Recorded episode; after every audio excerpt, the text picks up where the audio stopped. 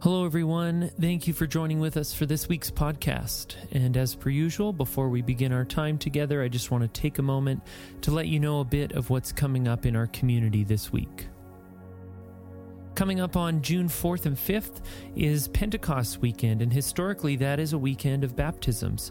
So if you've been considering taking that step to get baptized, you can do just that by showing up that weekend. We have everything that you need here, and Sam will be teaching on baptism that weekend as well. We hope to see you there.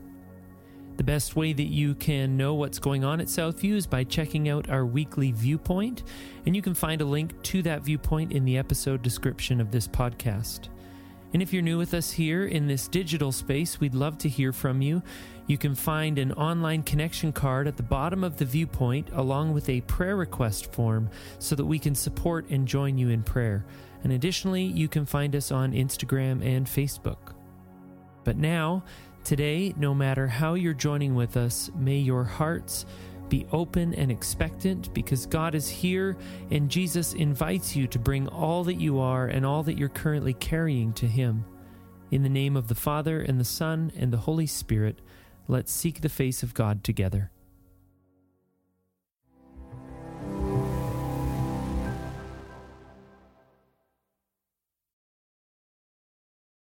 Well, welcome wherever you are and whoever you're gathered with. Uh, we're so glad that you're joining us in this online liturgy. And our high point of the time that we have together is going to lead us to this communion meal, which we'll be partaking together um, after we come to God's Word. So if you have a, a, cup of juice or a cracker, you can get that ready. We'll be coming to the table uh, a little later. But I want to start with a question first and foremost, just to kind of get you thinking uh, during our time that we have together.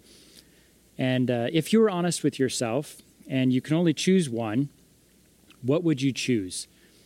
A religion that changes your actions or one that spares you the consequences of your actions? So you can only choose one a religion that changes your actions or one that spares you from the consequences of your actions. So I just want you to kind of ponder that in the back of your mind as we walk through uh, what we're going to look at today. Now, like many people, I enjoy a good story. Uh, apparently, millions of other people do as well because there's always there's millions of novels that are sold every year. Uh, there's millions of people who go and hear about stories at the movie theater. Uh, even Hollywood director Steven Spielberg uh, once said that however many special effects uh, a movie uses, it won't be a good movie if it doesn't have a good story. Stories have been an important method of communication for thousands of years. They engage our emotions which is why they can encourage, uplift, excite, frighten, or even bring us to tears. And this is also what makes them a very effective teaching tool. Now, it may surprise you to know that Jesus wasn't the only one who taught in parables. In fact, parables can be found in almost every culture, even going back to 2400 BC. Buddhist and Chinese parables were widely known in ancient times. The ancient Greek and Romans had parables, so the genre would not be unfamiliar to the Gentile readers of the Gospels. Aesop's fables, which come from Greece, are even well known to this day. For example, uh, The Hare and the Tortoise, which I'm sure many people are familiar with. But parables were also a part of the Jewish tradition. There's parables in the Old Testaments, and the rabbis also told parables. And probably the most famous parable in the Old Testament is the rich man and the ewe lamb, when Nathan confronts uh, David with his sin with Bathsheba in 2 Samuel. But there's other parables. You have the parable of the vineyards in Isaiah 5. You have the parable of the valley of dry bones in Ezekiel 37, and several others. So we can see that in teaching in parables, Jesus really is drawing from his people's traditions. And so we're in our teaching series that we've uh, called Stories from God. And we're looking at these st- short stories from Jesus. And, and he shared how to understand this kingdom of God that was breaking into this world and, and this kingdom of God and to teach others um, how, to, how to be God's people in this world. And so today we're going to look at the parable of the rich man and Lazarus from Luke chapter 19 uh, verse or chapter 16, verses 19 through 31. So if you have Bibles, you can turn there with me to Luke chapter 16. And I'm going to read it. Friends, this is the Word of God. So, Luke chapter 16, verse 19. There was a rich man who was dressed in purple and fine linen, and who had feasted sumptuously every day. And at his gate lay a poor man named Lazarus, covered with sores, who longed to satisfy his hunger with what fell from the rich man's table. Even the dogs would come and lick his sores. The poor man died and was carried away by the angels to be with Abraham. The rich man also died and was buried. In Hades, where he was being tormented, he looked up and saw Abraham far away with Lazarus by his side. He called out, Father Abraham, have mercy on me, and send Lazarus to dip the tip of his finger in water and cool my tongue, for I am in agony in these flames. But Abraham said, Child, remember that during your lifetime you received your good things, and Lazarus in like manner evil things. But now he is comforted here, and you are in agony.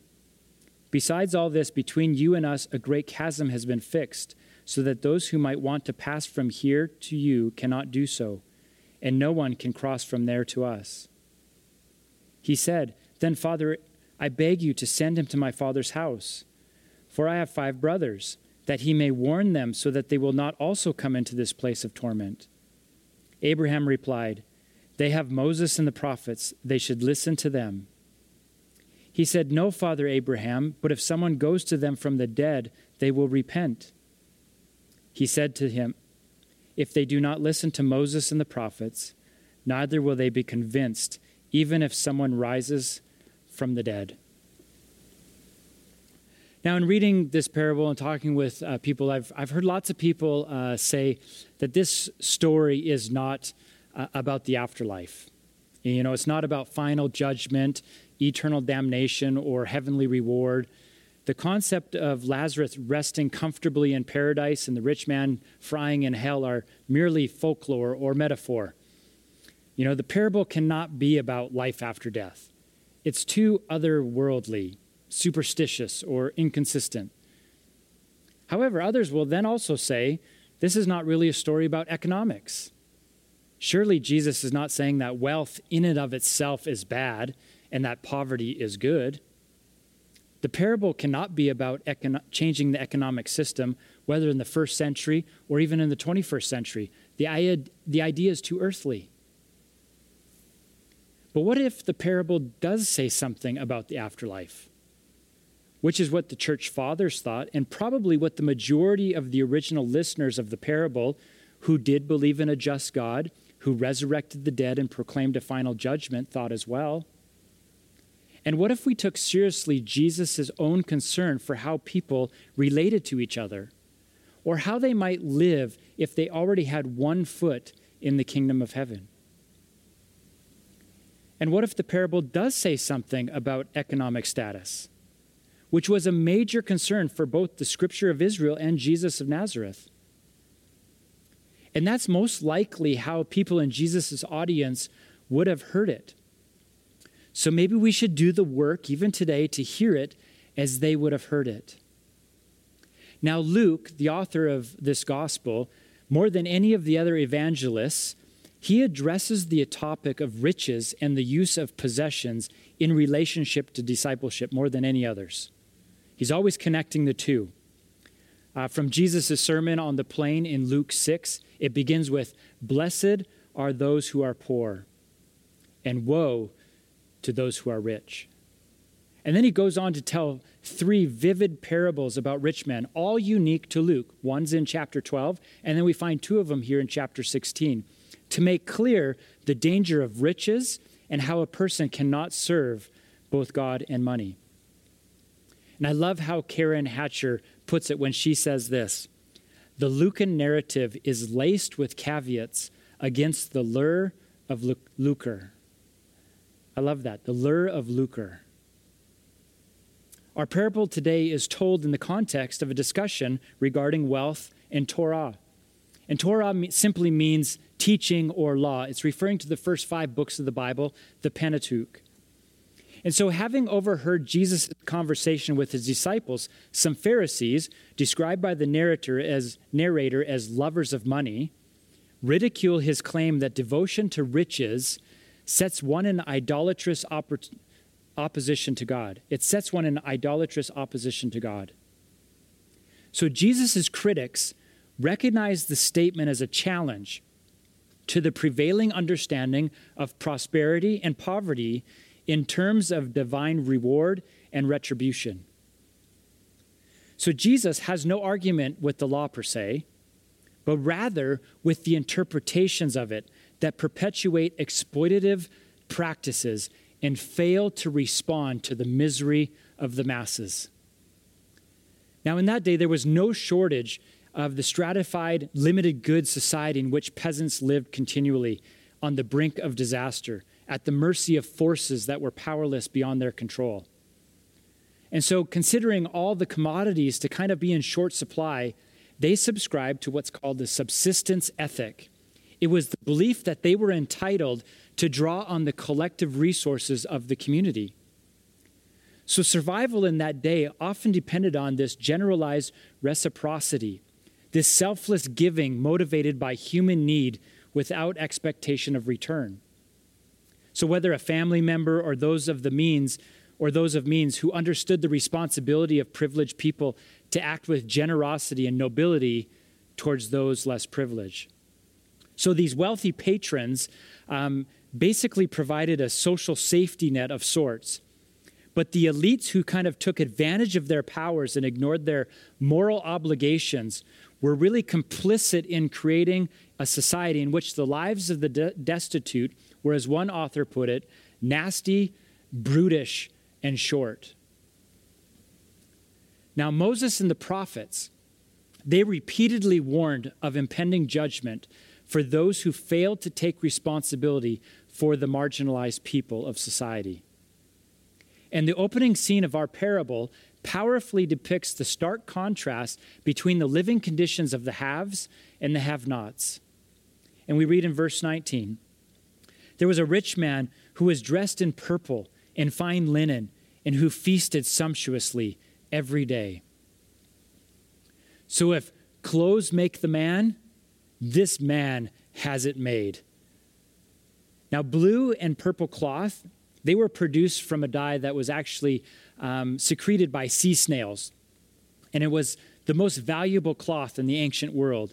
It was the enviable insignia of the ruling caste. So, for example, a rabbinic uh, prayer shawl needed to have at least one blue thread in its ritual fringe. You can read that about that in Numbers 15. But the rich man, he has an entire garment made of this costly stuff.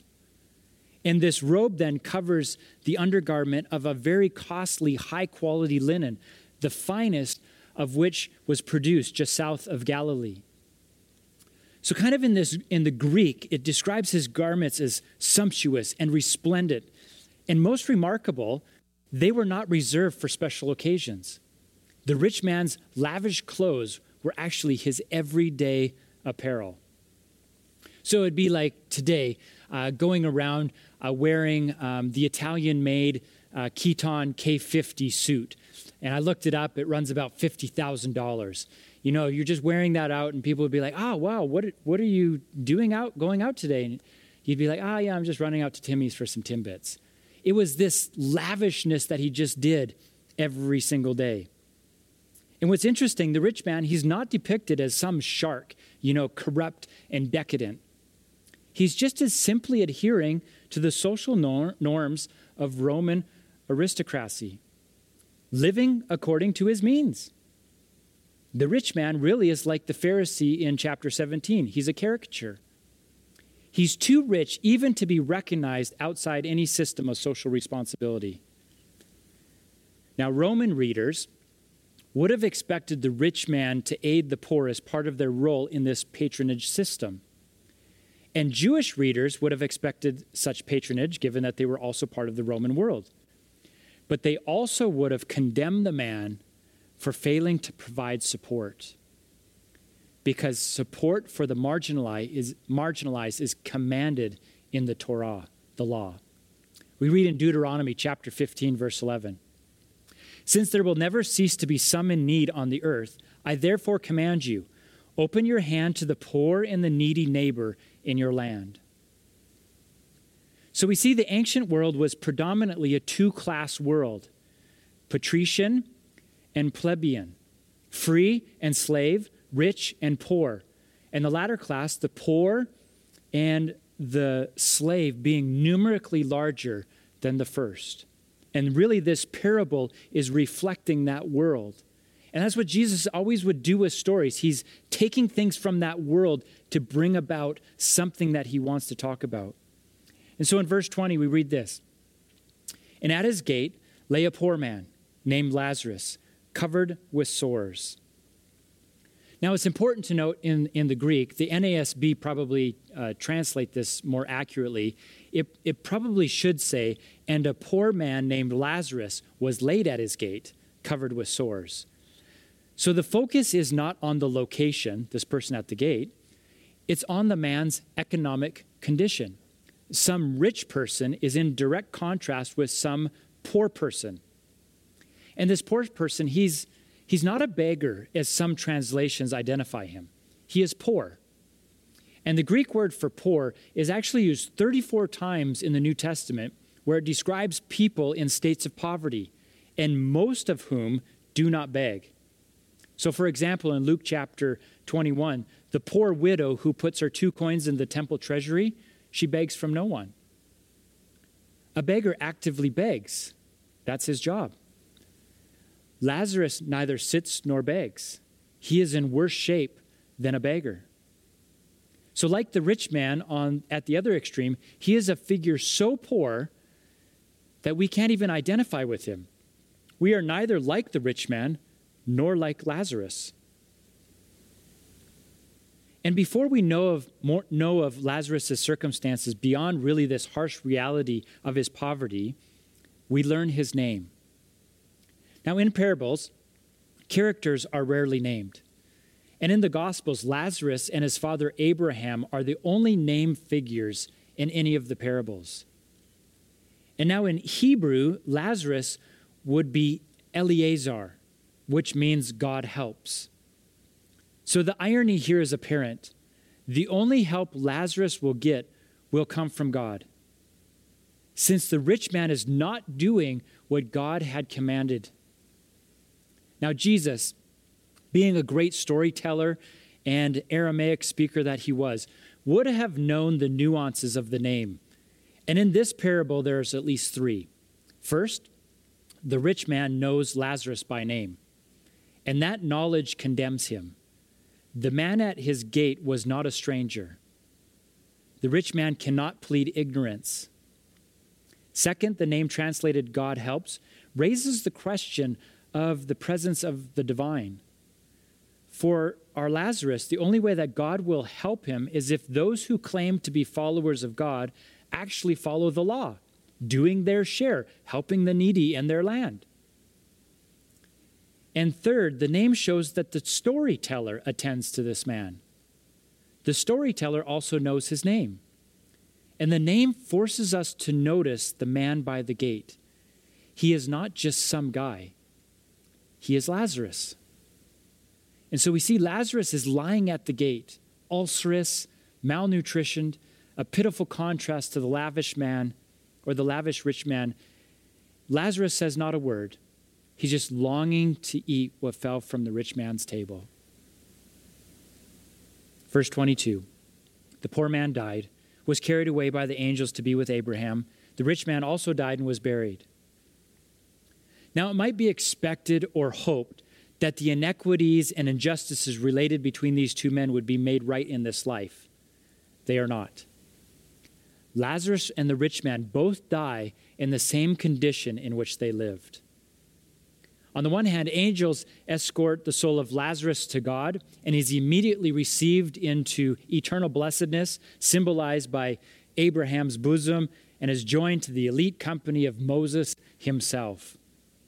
And so, this reference to Lazarus being carried to Abraham's bosom, um, in our uh, this verse, it doesn't have the term bosom. It's actually the Greek word kolopsis or kolopus. It means breast or chest. And in the NIV, um, they it Abraham's side. They kind of sanitize it a little bit. But in essence, what it's describing is Lazarus is being gathered into the arms of Abraham with this kind of picture of tender affection of a mother nursing a child. And John, the fourth evangelist, he actually uses the same expression to describe the intimacy between Jesus and the Father in John 1 and of the beloved disciple in Jesus at the Last Supper in John 13, which is pretty cool. But the callous resentment of Lazarus at the rich man's gate has now been radically reversed in eternity. Lazarus has died and has been received in eternal comfort and blessedness. The rich man also died and was buried. Now, the statement can be taken in two ways. On the one hand, refusal of burial of a corpse in Judaism signified that in the eyes of the living, the deceased deserved no honor, but rather God's judgment. So the proper burial of the rich man assures the readers of his honorable discharge in the eyes of the community in which he lived. However, on the other hand, and in contrast to the fate of Lazarus, the report of the rich man's burial is kind of abrupt and callous. It's, there's no other explanation. But what it does say is that this, there's a great exchange has now occurred. So the sumptuousness enjoyed by the rich man in life is now enjoyed by Lazarus in eternity. And the misery that Lazarus suffered in life is the fate of the rich man in eternity. And so we see the rich man does not join Lazarus on Abraham on Father Abraham's lap, but he awakes in Hades, from where he sees Abraham and pleads for him to send Lazarus to quench his thirst, if only with a drop of water. Now, Second Temple Judaism believed that the blessed and damned were actually able to view one another from their respective outposts, and that their views increased both the joy of the one and the torment of the other. And this comes from uh, Fourth Ezra. It's one of the Apocrypha books, if you want to read about it in chapter 7. So, looking up in agony, the rich man sees Lazarus blessed in the company of Abraham, and he called out, Father Abraham, have mercy on me. So, the rich man's burning appeal to Father Abraham and to his mercy are tragically incompatible, for his life of luxury really attended to neither. The rich man knows Abraham's name and Abraham's role, as he knew the name and circumstances of the man in anguish by his gates. Knowledge without action will count for nothing. Knowledge without action will count for nothing. He refused to recognize on earth that Lazarus too was a child of Abraham and so should have been treated as welcome member of the family. He had the resources, he had the opportunity, he had the commandments of the Torah. He did nothing, and he still does nothing. Instead, he continues to think of Lazarus as nothing more than a servant or a dog who is to fetch something for his master. He fails to recognize the irony of his request. I mean, Lazarus would have been happy with a crumb from his table. The rich man wants even less a drop of water. He will receive exactly what he gave Lazarus. But now the circumstances are different. So Abraham now speaks Child, remember. And his response in this is really interesting. It's, it's really free of resentment and retribution. In fact, he actually addresses this rich man very tenderly. And this word, word child that he uses, it's the same name in which the father addressed the older son in the parable of the lost son in Luke 15. The rich man has made his choices. Abraham cannot change their consequences. In Jesus' parable, there is a line of cause and effect between this world and the world to come that can actually be remembered. There's no evidence the rich man gave any thought to the future. But now, kind of like Ebenezer Scrooge, who is required by the ghost of Christmas past to revisit his early life, the rich man is required to remember his past and realize that it determines his present state. And like many of Luke's teachings, really in the central section of the gospel, the decisive eschatological issue or that end time issue is not wickedness, but neglect. If you remember at Luke 14, at the great banquet, it was neglect of an invitation. And here it is neglect of a man in need whom the rich man could have helped. And that's why in verse 25, Abraham says, Child, remember that during your lifetime you received your good things, and Lazarus in like manner evil things. But now he is comforted here, and you are in agony. And a great chasm, says Abraham, has been set in place between Lazarus and the rich man that cannot be crossed. And this chasm is fixed, it's, it's unbridgeable. It separates the righteous from the unrighteous. And the point is, as inescapable as the chasm, judgment is irrevocable with no suggestion of purgatory. Even across the chasm, the rich man continues his appeal Father, I beg you to send Lazarus to warn my five brothers so that they will also not come into this place of torment. The rich man is not the only one separated from this blessedness that Lazarus is experiencing. His family is in equal danger. So, Lazarus, whom he still imagines as a servant, should be sent to warn his brothers. So the plea for his brothers kind of at first seems less selfish than his earlier pleas, but the plea is really not free from self justification. What it suggests is that in, in life, the rich man did not have adequate opportunity to know and do what he needed to do. He is saying, Oh, if only God would have warned me, I would have escaped this place of torment. Verse 29 Abraham replied, They have Moses and the prophets. They should listen to them. So, Abraham's point is that God has revealed his call for compassion in his word already. There is no need to repeat what God has already made extremely clear. The sacred scriptures of Israel was full of ethical calls to show compassion to the needy. I mean, just look at this list in the Old Testament from Deuteronomy, from Isaiah, Jeremiah, Ezekiel, Amos, Zechariah, Malachi. In effect, the message had already been given repeatedly from above how one should respond to their neighbor in need. And at this, the rich man snaps in exasperation.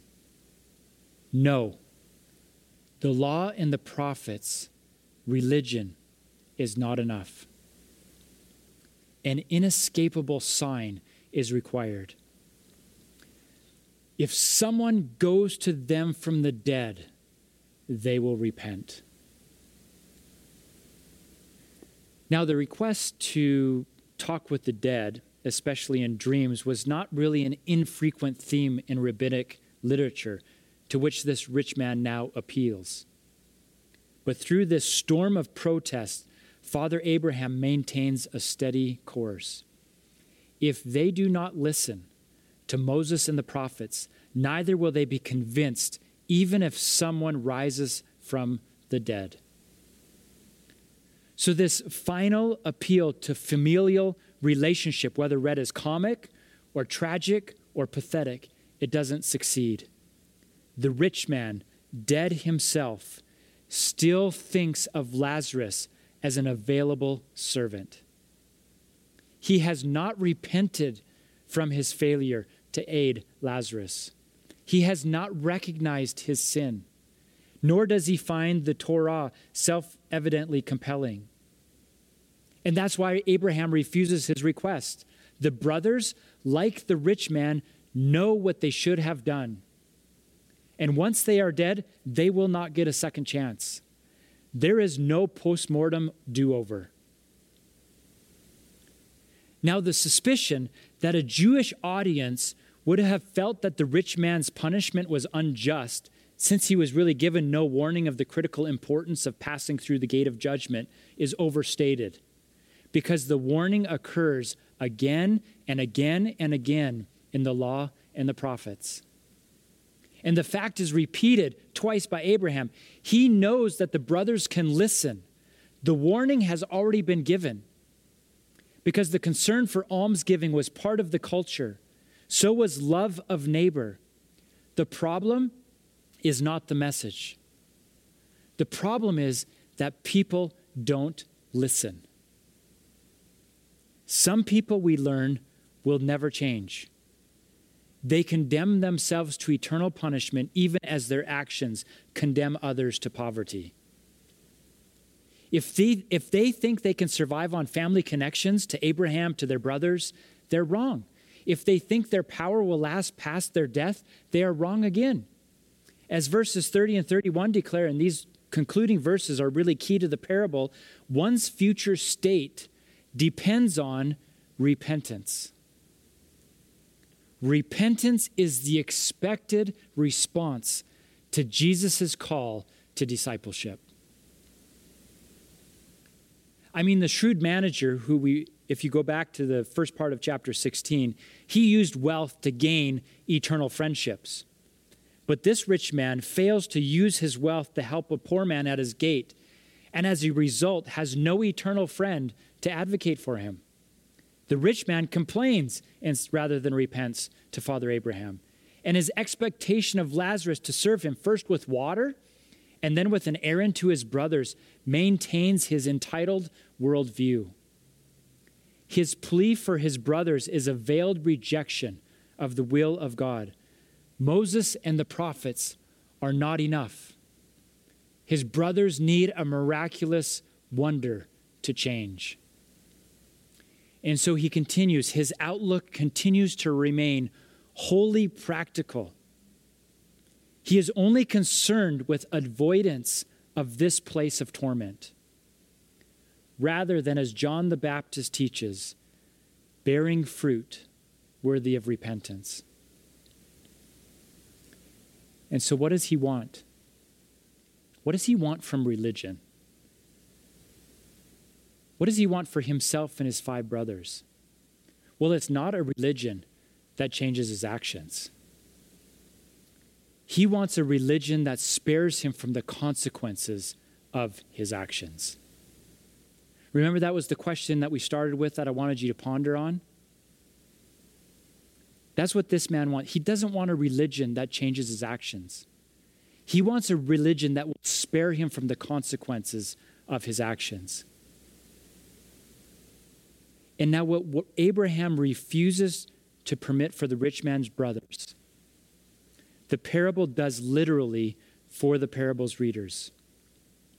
For in this exchange, we as the readers hear from beyond the grave a warning even the painful cry of an eternally judged man. And the cry is the plea that God desires compassion from and for those he has created. God desires compassion for and from those he has created. Because this is how we show love to our neighbor. And the irony is that what is not permitted in the story, the story does in fact provide. Now, Jesus told parables because they serve as keys that can unlock the mysteries we face by helping us ask the right questions. You know, how do we live in community? How do we determine what ultimately matters in life? And how do we live the life that God wants us to live in this world? They are Jesus' way of teaching, and they are remembered to this day because they continue to provoke, to challenge, and inspire. And Jesus knew that the best teaching concerning how to live and to live abundantly comes not from kind of spoon fed data or an answer sheet. Instead, it comes from the narratives that remind us what we already know, but we are resistant to recall. It comes from stories that prompt us to draw our own conclusions. And at the same time, it forces us to realize that our answers well may be unexpected, or leaps of faith, or traps. In the parables, if we take them seriously, not as answers, but as invitations, they can continue to inform our lives, even as our lives continue to open up to the parables, to new readings. So Jesus knew that the teaching, the best teaching, came from stories with memorable characters who are both familiar and strange, who really play upon our stereotypes, even as they confront them. And so he, pre- he, he sought to prepare his people for the inbreaking of the kingdom of heaven. And to prepare his people for that inbreaking, he also asked them to prioritize what really matters and what does not. What is the message for those who are neither extravagantly rich or desperately poor? I mean, most of us probably fall somewhere in between. Where does that dividing line fall that creates the unbridgeable chasm? And additionally, while there is something satisfying for those who are poor to contemplate a selfish rich man being eternally punished in the hereafter, how could one sibling rejoice in the damnation of another when all are sisters and brothers, children of the same father? I mean, how would the ones who, in the eternal embrace of Father Abraham, be able to enjoy the rich fare at the heavenly banquet while others are in perpetual torment? And when the rich man pleads with Father Abraham, would a soft hearted Lazarus add his voice to intercede? Now, while the parable presents what appears to be a definitive conclusion for Lazarus and the rich man, it opens for its hearers the possibility of a different ending depending on the choices we make in the here and now. So imagine Imagine if we, as followers of Jesus, released ourselves to one another, making ourselves responsible for and accountable to one another. Imagine if, as followers of Jesus, we became the bridge between uneven wealth and resources, uneven hope, uneven life. I mean, what would the world begin to look like? Maybe that's why Jesus said at the beginning of his ministry in Mark 1 the time is fulfilled and the kingdom of God has come near. Repent and believe in the good news. So, however, one understands Luke's intent, the challenge is very clear to disciples both then and now. Repentance is the expected response to Jesus' call to discipleship. Let those who have eyes see and those who have ears hear. As we come now to a time of, of confession, as we've been formed by God's word, even in this moment, let's pray together.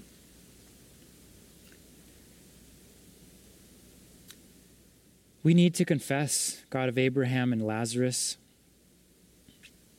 how often we are not content with the simple gifts and lives you offer. We're tempted by everything. We can become insensitive to those who have nothing, encouraged by the world to accumulate more. We miss the chance to gather your goodness and godliness. Chasing after all which has no value, we may not even have the energy to pursue the faith and the love and the gentleness that you actually have for us. And so forgive us, God God of reversals. You have sent the one who speaks the words that we need to listen to in order to have life and have life abundantly. So help us to remember how you have redeemed us. And in remembering, may we make that good confession that Jesus Christ is our Lord and Savior, now and forever. So, what I want to do is just provide some space just for silent confession. As you've heard these words today, what is God saying to you?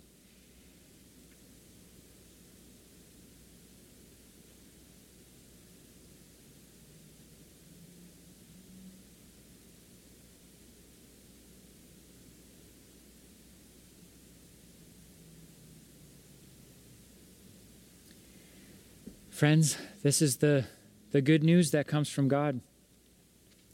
I will hear your prayers. I will answer with hope and peace. I will deliver you from your sins.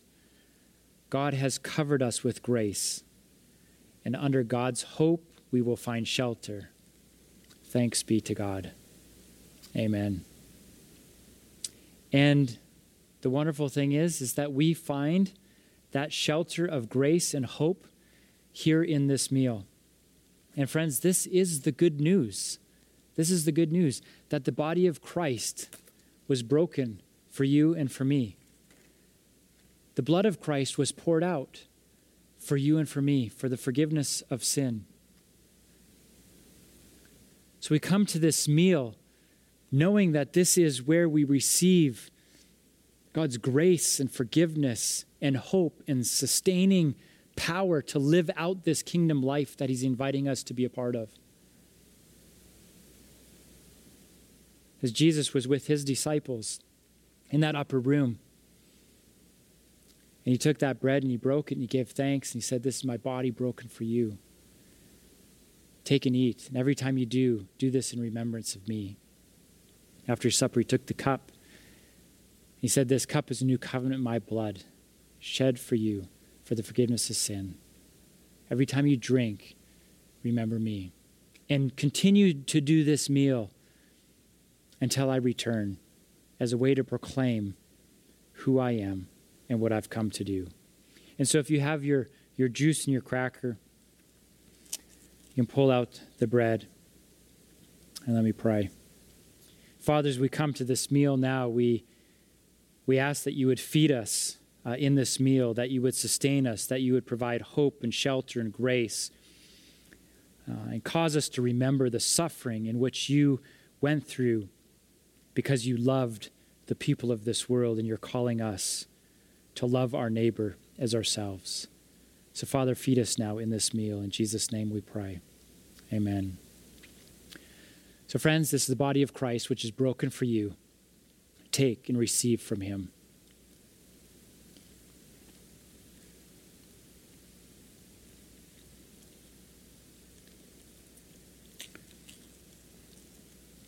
And with the cup, friends, this is the blood of Christ poured out for you. Receive from him.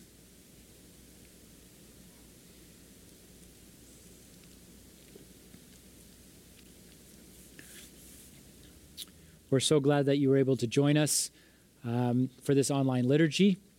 If you're looking for ways to get connected here at Southview, please do reach out to us. Go to our website, southviewchurch.com or uh, call our church and ask to talk with one of our pastors. We'd love to help you take whatever step you are in your faith journey, uh, deeper in what it means to follow Jesus and to love your neighbor in this world. And so, as you go into this week, may our eyes be opened to those who lie at our gates. With the love of Christ within us, may we see the hungry and the hurting, the abused and the forgotten, the voiceless and the marginalized and may we seek to share the blessings we have been given. And so may we all go out and live the kingdom in the name of the Father and the Son and the Holy Spirit. Amen.